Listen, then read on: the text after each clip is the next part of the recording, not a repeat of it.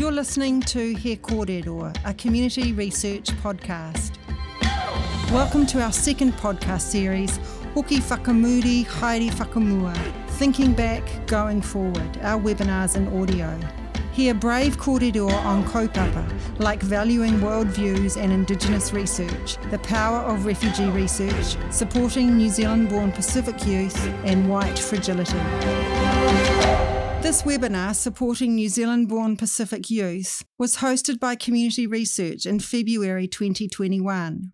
With Soalaupule Asetoa Sam Pilisi, this webinar shares the experiences and perceptions of New Zealand born Pacific youth. It focuses on their various responsibilities to serve family, church, and community. This webinar also explores the ways in which Pacific youth can best be supported by those who work with them. My name is Asetoa Sam Pilisi, a New Zealand born Samoan Niuean with our links uh, to the villages of Sato'alepai and Savai, and also Palauli, uh, Vailoa Palauli and Savai, which is in Samoa.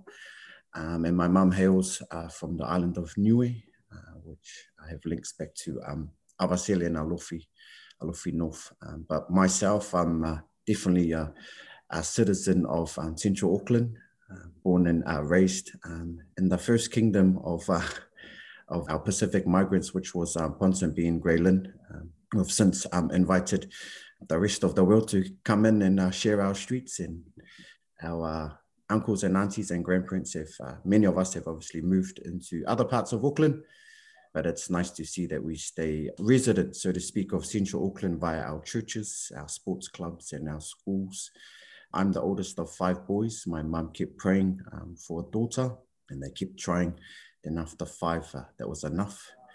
Been working in tertiary education for uh, over 10 years, uh, mainly working with uh, Pacific students both uh, at university, but also in high schools, and uh, just incredibly uh, blessed uh, to do so and then share time and space. Malo. Um, thank you, Sam. Education has played a big part in your life, and um, if you can share with us some of your your educational journey from wherever it started from, um, right up to this very moment. I grew up in central Auckland, so I went to uh, kindy, primary, and also high school. I went to uh, Mount Albert Grammar when it was uh, all boys, uh, the Kingdom of the Blue Lion. Um, lots of changes in that school now, um, but I still have connections back there. And following high school, um, it was always the plan to go to university. I had uh, my mum's uh, siblings, some of my mum's siblings uh, go to university. And sort of that was um, shown as the route. You finish school, um, go to university, work hard, um, and set yourself up for the future uh, like many of our young people, we I've seen um, in the last ten years and continue to see is um, I didn't really have a set plan on what I what I wanted to study. However, uh, uni was um, the pathway to go. I did see um, my auntie complete a law degree uh, during my time when I was at high school. So you sort of um, those those those line of sight uh, sort of careers or study professions, and I arrived to uni taking up social sciences, which I just thought was social studies but to my uh, surprise, it uh, was close but sort of far away from that. I am fortunate that whilst I didn't have the most um, planning under my belt towards what I studied, um, I grew to love social sciences and understand about society, uh, understand about different cultures and how we interact. And so, following that, I um, yeah entered into the space of working with young people um, and have juggled sort of studied on the side uh, from there. I was always interested in um, Pacific cultures, um, both my Niuean culture and Samoan culture, but also just broadly right across um, the Pacific. Uh, so I did some postgraduate study up at the University of Auckland, uh, I think about 10 years ago. And then about five years ago, undertook some study at AUT, which is my current workplace. Um, entered into the Master of Educational Leadership as advised from my boss. Didn't sound too exciting at the time, um, sounded like it was for leaders um, and perhaps um, for people that are aspiring to be principals or middle management, which I didn't see myself as. Uh, nonetheless, was um, did quite a few papers, um, and then towards the back end, uh, completed a dissertation around service, which I um, yeah really enjoyed. some key people around. I guess my educational journey was was always my mum and my parents, my grandparents, who I spent a good chunk of my childhood with um, always pushed to, to work hard, um, to do your best. And um, I was fortunate enough to um, do well in school when I put some effort in. Um, and times when I, I, sort of slacked off, it, it, was reflected in my grades. And then had to, um, yeah, learn to to navigate that and be resilient and keep pushing ahead for whatever the, the goals that were in front of me. Thank you for for sharing a very humbling journey uh, within the field of education.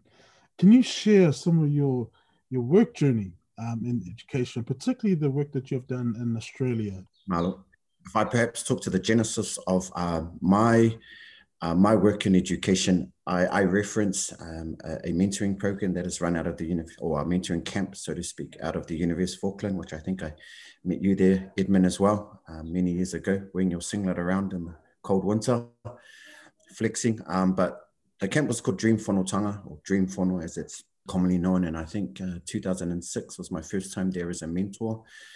I perhaps didn't have the biggest expectations of what it was going to be, other than you know camp and you're gonna play some games, maybe some competition, and just have some fun. But personally, it it it uh, changed the direction of where I was wanting to go and what I wanted to do. Um, I had so much fun, um, but also I found purpose um, during that camp. Just to give some quick context, there's about 120 plus Pacific students that go on camp for a week, um, usually year 12, 16, 17 years old. Um, and mentors um, are split up to take a group. So I had a, a, mentor, a female mentor partner, and we had about, I think, 12 or 13 students, and they were our kids, so to speak, for the week. And uh, I, I, loved it. I loved um, the interaction. I loved, um, you know, sewing into young people. Um, and that week, whatever that was, um, I just went, oh, I, I, I want this to be me. I, I want to um, serve or exist um, or operate in this space. And so upon leaving uni, because that was towards the end of my uni studies, I became a, a youth worker um, at a private training educator, uh, private training education provider out in West Auckland. And I, I took everything that I enjoyed from Dream Fono um, and applied that to our work in helping young people at the time who were uh, disengaged with mainstream education, and, but um, nonetheless uh, still had a basic um, goal to make their mum and dad proud. And exiting out of mainstream sort of came with its stigma and stuff like that. Um, so I, I, found joy in working in that space for a couple of years, and then I worked into um, a wider tertiary space and going into high schools. And that was awesome because we got to go visit schools right across Auckland, right across New Zealand, and so into young people the idea of tertiary education, work hard in school, um, put goals ahead, and enter into tertiary education, one to broaden our horizons, um, to learn new knowledge, but also to equip ourselves with skills um, so that we can go back into the workforce, into the community, and support ourselves and our families. And since that, I've done that at a tra- training provider in Auckland. And immediately after that, I went to Australia, which was um, the same but then different. Uh, working with Māori and Pacific students in Western Sydney, which has the largest amount of uh, Pacific, Māori Pacific people in Australia. And so that was uh, incredibly humbling. And I, I, met so many Māori and Pacific families who had um, come from New Zealand as well and, and, and moved to Australia for a variety of reasons, but in essence was obviously to search for a better life um, and to have um, better opportunities. And so working there, um, I learned so many things around higher education is on offer there, but pay rates for low to medium skilled jobs are bloody awesome. And lots of our people are, are happy, so to speak, or are afforded um, the chance just to um, go into these entry level jobs and, and make a killing. And, and, and, and in one sense, um, that made um, preaching, if we want to call it that, um, or encouraging our people to, to look at um, qualifications, a bit of an uphill battle. And so I enjoyed my time there, the few years that I was in Western Sydney. Uh, and then after that, I returned back to Auckland and have been at AUT for over five years now and continuing the same work with uh, many other colleagues that work in various providers to encourage our, our Pacifica youth in, in particular uh, to look towards the future. Um, education is incredibly um, empowering and it can um, democratize, so to speak, um, the opportunities ahead. And it doesn't matter in terms of skin color um, or area code that you live in, qualifications um, is, is equipped with you for life and it can open up so many doors. Uh, so that's been my, I guess, my, uh, my journey, so to speak, with working within education. And I've, I've been thoroughly blessed to meet so many awesome young people um, and their, the families that are attached to these young people. Malo. Oh, thank you, Seb. Um, the work that you're doing uh, is amazing for our Pacific families and communities, and I do hope that uh, uh, you, you, continue doing that work in um, inspiring our students as well. Mm-hmm. Now, negotiating service within areas of responsibilities, experiences of New Zealand born Pacific tertiary students. Can you share the motivation behind carrying out this, uh, this amazing piece of research that you did for um, your Masters of Educational Leadership? Uh, thank you. I think in part, these are parts of my working journey, my studying journey, and also perhaps lots of the young people that I interacted with um, that formed the genesis uh, for the motivation for this study. And uh, what, what I, I guess I can speak to or attest to is that um, service is huge in our communities, um, the, the heart to serve and do things for others and um, to give and want to share within a, a wider collective is um, it's embedded in our DNA, if we want to call it that, and we see it everywhere. Um, we see it in our homes, uh, we see it in our churches, we see it in our communities. Um, and if I reference in particular uh, my, my time at Western Sydney, all the Pacific Uni students there um, were incredibly um, motivated uh, to give back to their communities. Um, if we want to make some parallels, Western Sydney is perhaps Sydney or even Australia's version of South Auckland, um, but is resident to 2.5 million people. So it's a much larger community with um, lots of different ethnic groups. And I found many of the Pacific University students um, came to uni to give back to their families um, and wanted to, um, you know, work hard um, and demonstrate back to their families that the opportunities afforded to them, that they were aware of it, and they, you know, they wanted to make the most of university study, but also they wanted to work hard and go back into their communities and show that Western Sydney can have doctors, Western Sydney can have lawyers, and, and so forth. And so out of that became the motivation to go, well, service and, and, and how we look at the world and how we see our journey is, I, I've found is intertwined by this, this desire and heart to serve, to serve others. Our minds, our hearts, and our actions follow under this ethos of, of serving others. And so that was the desire. I wanted to capture stories around that and so I was very grateful um, to undertake the study and then collect um, stories of um, yeah, New Zealand born Pacific uni students. Can you share some of the methodology that you um, carried out for your, um, your study? Um, so I took a qualitative approach and decided to do um, Talanoa interviews and uh, basically wanted to, um, the stories and experiences of these young people to drive the research. And so um, basically, I was just um, a fly in the wall and asked a few questions and just asked them to to share what their world looks like through a, a, a service lens. Got a question here from Rob. He mentions you being shown education as the pathway by your family, um, and that you enjoy education as well. Can you credit the joy for education to anybody or anything you experienced in your learning? And the other question is, uh, what tips can you provide in terms of how we can make young people, uh, young Pacific students, enjoy education? Um, I think personal journey and what I found joy was people around me that motivated me. I think my mum was a solo mum for for a while until she remarried, and um, you know, and seeing the sacrifices that our mother made for me and my uh, two brothers at the time. So there was three of us for a bit, and my mum didn't you know do too well through school but she mentioned just you know don't don't follow my footsteps sons. Um, you know work hard um, do your best. And if you can go to uni then go to uni. And so for me personally um, seeing the sacrifices and hearing the words of my mum to not follow after her footsteps um, was the uh, motivation i needed um, to do my best um, that wasn't a sustained effort all the time there were definitely times where i just fell off or just didn't want to or was bored. But um, that was my my refer- reference point was to go back uh, to that. In terms of making education enjoyable for um, Pacific students, for me, I, I, did okay in high school and just did um, the bare minimum to sort of get out with university entrance. But when I got to uni, um, I found the joy of being able to apply um, my assignments, my presentations, group work, um, um, using whatever theories and other things that were there, which were often Western um, theories, but find ways to include and interweave um, Pacific or Maori stories in there, which often uh, reflected my own personal experiences or people that I knew around me. So I found joy in that, which is, I guess, the the privilege or what you have when you get to uni. Options open up.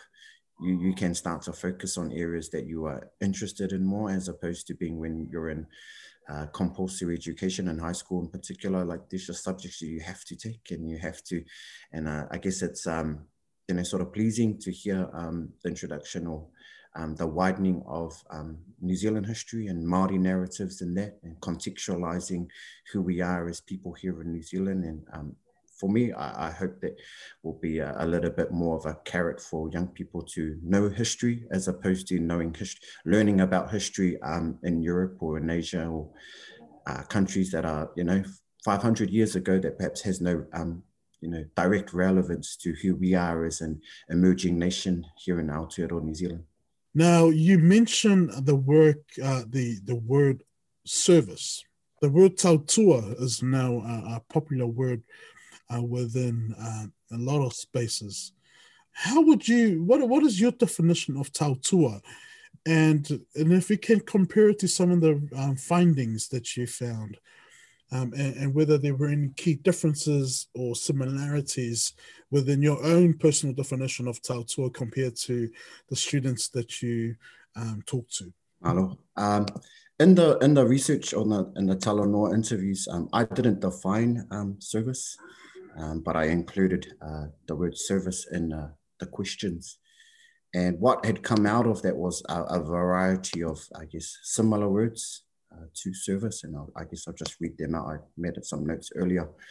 Um, so again, I, I didn't define uh, what I felt service was, but left it up to the young people and the participants to articulate what they understood and perceived service to be. So it, to them, it meant like serving others. It meant giving to others. It also meant like doing things for others. And one of the key ones was um, around putting others first rather than yourself. They saw service as that. And it was this idea and the spirit of being generous, generous with your time, your heart, mind, and your resources, um, which quick ones were always around money or food. You were, you know, generous with that. You shared it out, and this idea of hospitality. And so I think um, according to the young people, which reflects some of how I see things, is, is service is not necessarily just actions. Um, service is a, a worldview, it's a lifestyle, and it's a lens on how we put, how we look at things, and then how we, um, yeah, obviously service can, can be defined as actions, but I think it's much broader than that, um, which is also reflected in how the young people talked about service and didn't just see it as um, mere actions of um, dropping um, grandma off to um, the doctors or you know putting money in an envelope for this. It was much more than that. It was came from the heart and from the mind and how we see the world, and then that obviously influenced how and why we do things. We got a question here from Nina Tui, uh, which states, um, "How can we support and nurture the spirit of service within our young people?" While also ensuring that their time is valued and recognized appropriately. Mm. I think um, if, if I perhaps look at two strands, or if I start off first by um, cultural service, um, all the young people shared that obviously there are elements of responsibilities and obligations that are um, that exist and are expected of them within cultural frameworks. And that was all defined um, by either being the elder sibling or being a daughter as opposed to a son um, and a variety of different roles that they have. Um, I think it's important to, where possible, and I guess this is within the family context or even community church context, is, is to um, unpack these um, these meanings behind why uh, cultural uh, service responsibilities are, are, important, and give young people. Um, yeah, the, the knowledge and the tools to understand it, because what had come out through um, the, the interviews was that young people um, appreciated being explained um, the, the significance and the meanings behind this and perhaps which is the key word is, is relationships and how relationships are important because sometimes living here in New Zealand, or if we live outside of um, our Pacific homelands, um, we, we often don't meet um, the 500 aunties and uncles that you have just on your mum's side, let alone your dad's side. And so I think it's important to unpack that. But also, the, the key thing that came out was that young people shared this idea that they go between two worlds. And so, yep, they acknowledge that um, Pacific values are important, and which in part is this idea of service. They acknowledge that by serving and giving to others and not thinking about yourself, that is um, that's not selfish. And they, they don't want to be selfish because you know you you acknowledge that other people have done things for you. So in part, you do things for others. But then on this and in the same vein, um, some of the young people talked about. So then I said, "Oh, if if you don't serve, does that mean you're that you're being selfish?" And then they're like, "Well, sometimes you can't always give. Yeah, maybe that's not selfish if you need a break or if you need a rest." And so they sort of go between these these two worlds and paradigms where it's going, it's serve at all costs, or this idea that yep, you can serve and give, but you need to stay within some means, or you need to have a break from time to time. And so um, I think as, as parents, we need to acknowledge, or even as adults, we need to acknowledge that um, for our young people here in uh, New Zealand, um, this isn't um, the same as, as the Pacific or our villages where it's um, our bread and butter. And our young people need to be supported in um, fulfilling these responsibilities, but also understand that this is a very different world here in New Zealand. We've got a question here from P. Mata. Um, does your research identify any resentment or negative feelings uh, from the uh, from our young Pacific people around cultural responsibility, and if so, any reasons why? If I go one step uh, prior to answering this question, is that um, lots of research um, in the 90s and 2000s to date um, looks at uh, New Zealand born Pacific youth in crisis um, with cultural responsibilities and leaving cultural spaces be it the church, like our Pacific uh, language churches and so forth. Um, I purposely um, interviewed Pacific young people that have remained um, in Pacific churches, that have remained um, in terms of serving uh, their families and their communities, that I knew that were active. And so when I come back to this question, um, all the young people did identify that serving is um, empowering and purposeful to them. However, it's not straightforward and they did identify that. Um, so if I go to the sort of gender split, is that all the girls identified that there's more responsibilities given to them and greater expectations for them to carry out various tasks that are not um, expected of their brothers. The brothers came to the table and also shared that they see that their sisters are expected far more duties and cultural responsibilities as opposed to them. Now, when we look at, I guess, this idea of resentment, um, I didn't see that any, any of the participants um, that I interviewed, but they did acknowledge that it, it can be incredibly difficult. Um, serving also comes with attached relationships that also can be um, political, um, be it just between different families, different villages, different churches, and it can be sometimes tricky to navigate that. Um, why did you serve or give um, your time or your resources to these guys and not to these guys. Um, but what they found was that through those challenges, you, you grow um, a wide base of cultural knowledge. You understand various relationships and perhaps um, understand in the past and perhaps where things have uh, broken down. Um, and then in your own way, try to uh, mitigate that as a young person. And if we acknowledge that, um, often our young people are just um, I, I don't merely say puppets, but we we are actors or we navigate spaces um, based on the, the, the orders or leadership of others, and so we are aware and we we we we understand what this all looks like.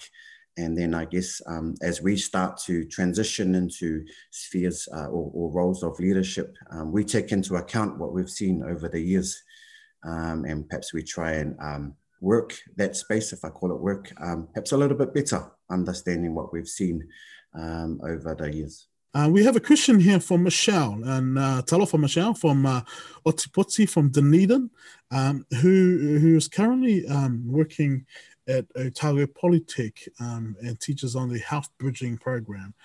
Um, her question is Do you have any suggestions about how we can support um, students who won't pass their studies and find it uh, very difficult to balance workload, cultural responsibilities, and education? Thanks for that question, Michelle. Some of the challenges that exist um, for these young people is this idea that responsibilities are not all equal. And whilst the responsibility to go to university is important um, and to do your best um, at uni and apply yourself to your readings, um, going to class, um, and obviously doing your best in exams or big assignments. Uh, many of the young people express this desire that um, the, the greatest importance in life is family, family over everything. And if, if, if family, um, uh, the call goes out, so to speak, that your time and your energy needs to be elsewhere, um, be it funerals or other things like uh, dropping off your grandma to various things. Um, many of the young people um, just pretty much blatantly said that that's more important than school. Um, and they will do that, they will fit that in at, at another time. Um, I think the challenge, though, however, is that many of the young people express this, this desire to have a good balance um, and to have a balance with home life and fulfill responsibilities which they feel an obligation to do so, but also feel on their heart that when they fulfill these responsibilities, there is harmony and there's satisfaction personally, but also collectively. But then when asked to um, how do you take steps to balance that, um, it's a bit of a tricky one. Um, none of the young people that I interviewed could articulate what balance looks like, um, what self care and protecting well being um, looks like. So I, I think there's um, some of the onus goes on um, adults of influence, um, be it parents, um, be it educators, to help create space uh, for young people to explore and uh, maybe test the boundaries of where you know the load is too heavy um, and then start to pull back and go, okay, how do we start to clear um, some of these responsibilities? And if it's not for like a forever, um, how do we um, um, do things in periods where perhaps um, you know the, the semester's a, a, busy time, and this is you know for the next few weeks, I just need to take myself off these X Y Z responsibilities because I think that's sometimes a bit of a, a burden that young people feel like they're not doing their part, and so that's why they keep these things um, all on the on the load. And so when um, I think you only know what you know, and if young people are um, perhaps aren't um, given the tools or time to uh, to flesh out what this all looks like, um, and perhaps make a few mistakes along the way, and then I guess from there uh, form some some better practice around studying um, and doing your best in study, but also I guess staying connected to these responsibilities that are dear to our heart.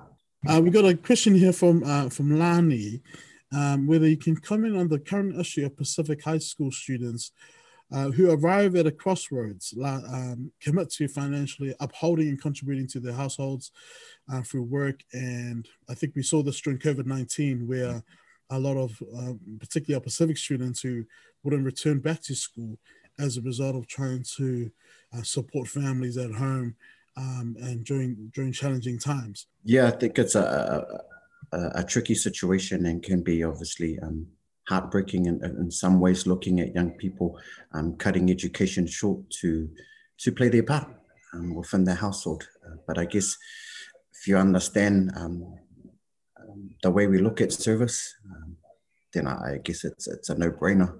Uh, for saying some young people when they see their parents um, go through some hardship. Um, sometimes uh, parents would even go out of their way to say, no, you carry on with school.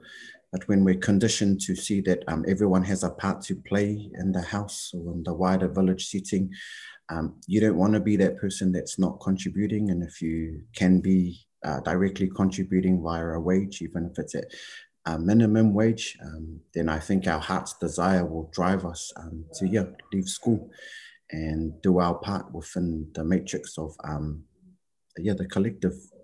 And so I I I guess as a, as a short comment to wrap that up, I, I think obviously that's a, a short term fix um, to what are immediate needs, um, and I get that um, bills uh, need to be paid and people need to be fed and other expenses. I, I, I guess from an edu- educational lifelong learning point of view is that um, you know, there will always be bills. And if we can consider that, um, if we rework some of the things that we need to do and we take on um, some sacrifices, then um, our young people can stay involved and engaged in education and, and, and look for perhaps um, higher paying income, um, which is perhaps not a now or next week, but in a few years' time. Um, then the rewards come a bit later on. Um, but I guess each to their own and their individual um, households um, in terms of what is deemed urgent and necessary, and uh, young people making decisions on what they feel is the right thing to do. Thank you for that. We, we've got a question here from a, a, a an ex-colleague of ours, um, Sia from uh, the Garden City of Christchurch, um, who um, he's got a question for you, Sam, and which is, did your research show any obvious trends as to what are the biggest issues young Pacific people are facing today? Uh, one of the things I picked up on was that all the young people expressed that this um, this notion of balance, um, balancing your responsibilities, um, or having a um, I guess managing self care. Um, they all said, "Yeah, no, that that's cool." A um, little bit of a smile and all this sort of stuff, and talk, but talked about it as this lofty idea. Um, and then when asked to sort of unpack what does self care look like to you, or what have you observed around you in terms of balancing service with this need to perhaps rest um, or to not always give? How do you sort of balance the give and sort of hold back? um, none of them could articulate anything around that. And I guess what that shows is that there's obviously goodness in this if we view it that way, that our often our parents um, just know just to give, give, give. And that's what our young people see is just give, give, give. And if there's nothing to give, then we'll reach further and we'll give into our time, we'll give into our energy, we'll give of our money, food, so forth. Um, but I guess the challenge is that the young people did acknowledge that that's um, not necessarily sustainable. And so I think there's um, a gap there in trying to understand um, how do we grow um, self-care principles. And I think if I sort of colloquially just framed this idea that, you know, having a break, we laugh at it. you know, in the Pacific, young people, sort of this idea that it's this this palangi concept of having a break, doing yoga, having a cup of tea, resting while everyone else is doing stuff and everyone else is giving because um, we are taught to to serve and give and continually do so. So I, I think that that was one of the biggest challenges is to um, I guess grapple with this idea that we can't go um, full engines blasting 24 7 and the young people identify that um, but don't necessarily have the tools or, or the examples around them um, to see what um, balance looks like and then obviously help have that inform their own practice in juggling um, their responsibilities at home and church, but also their responsibilities to school. And then the last thing is obviously this responsibility to self. Um, and this responsibility to look after themselves because somewhere in there um, it's, it's perhaps perceived a bit that when you focus on self that's selfish because we're taught to sort of always look at the needs of others and so um, some some challenges there that I, I think i resonated i still resonate with PEPS is this idea of um, the notion of always giving and thinking about others' needs, but also balancing it with my needs, a personal need and self. Which is a very um, uh, interesting uh, point that you you have raised, and uh, and I do hope for those who are tuning in and is wanting to consider to do uh, further research or uh, further the education into postgraduate journey through masters or PhD.